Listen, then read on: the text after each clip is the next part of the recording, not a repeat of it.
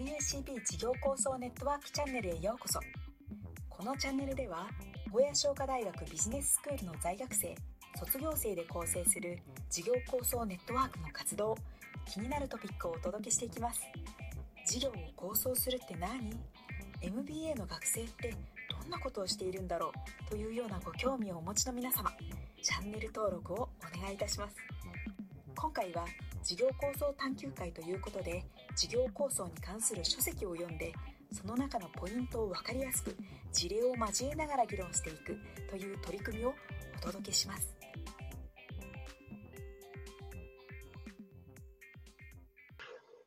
あでは、あの、次のちょっと、えー、事例をですね、えー、に、えー、進みたいと思います。で、こちら今度あの、まあ、携帯、えー、まさにこれは日本の企業があ陥ったあケースになりますけれども、まあ、携帯とスマートフォンということで、まあ、我々にとっても、あの、まあ、歴史的には非常に、えー、結構最近のことなので、記憶に新しいところだと思いますんで、で、あの、実際、携帯を売られてたというですね、辻川さん、まあ、いろいろ、あの、お客様ともですね、あの、対面で、えー、この、いろんな経験をされているということなので、その辺も踏まえて、ちょっとこの、ガラパゴス携帯と言われている、まあ、日本の携帯とスマートフォンの、このイノベーションの、えー、変遷みたいなところ、ちょっとお話しいただけますでしょうか？はい。えっと、私、航空会社勤務なんですけども、えー、今、東京勤務ですが、あの、大阪勤務自体は NTT ドコモを客として担当しておりまして、えー、当時、あの、店頭のイベントを主にやっておりました。その中で、えー、お店に、えー、来ていただくお客様に対する、まあ、セールストークであるとか、いわゆる実際お店に入っていただくコンパニオンに対しての指導とか研修とか、イベントの運営から全てやってたわけなんですが、えー、場合によっては私がお店に入らざるを得ないというケースも多々ありまして、えー、その中で、まあ、あの、当時、えー、その当時というかね、2000、おそらく5、6年ぐらいの話だったと思うんですけど、えー、みんなが携帯を持つ時代なのに、なぜこんなにこうデザイン性が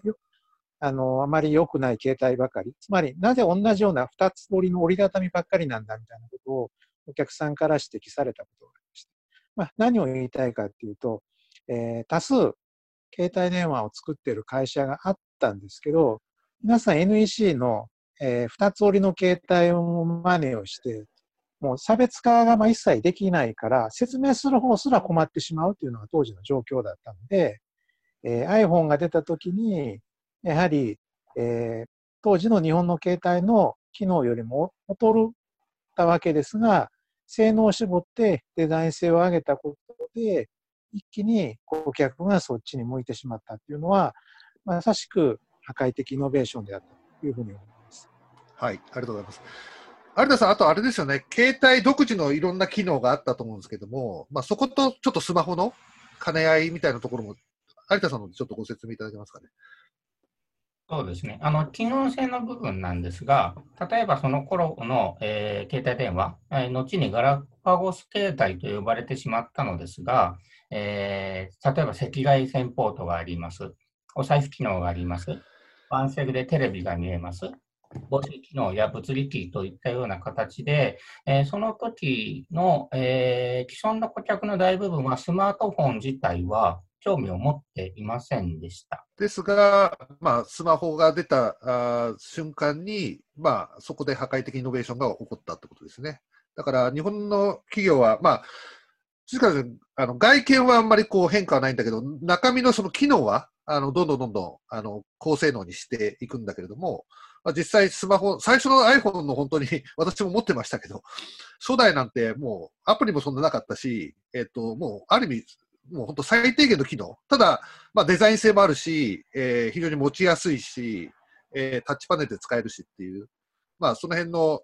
うん、なんでしょうね。えー、まあ、ある意味、その、えー、潜在的なニーズを、こう、掘り起こすような、まあ、ちょっとそういうショッキングな、えー、ものが出てきたっていうことで、まあ、一気にそっちに、えー、市場が流れたというようなことが、まあ、そこはやっぱりイノベーションだったのかなと思います。そうですね。はい。あの、まさしくあの、この本に定義されている破壊的イノベーションの定義がもう全くその通りに当てはまる。うん、つまりどういうことかというと、既存の使用顧客には性能が低すぎて魅力的には映らないけども、新しい顧客であるとか、それほど要求が厳しくない顧客にアピールできたというのが、えー、iPhone に取って代わった、まあ、一番最大の理由じゃないかと思うんですけどね。そうですね。はい。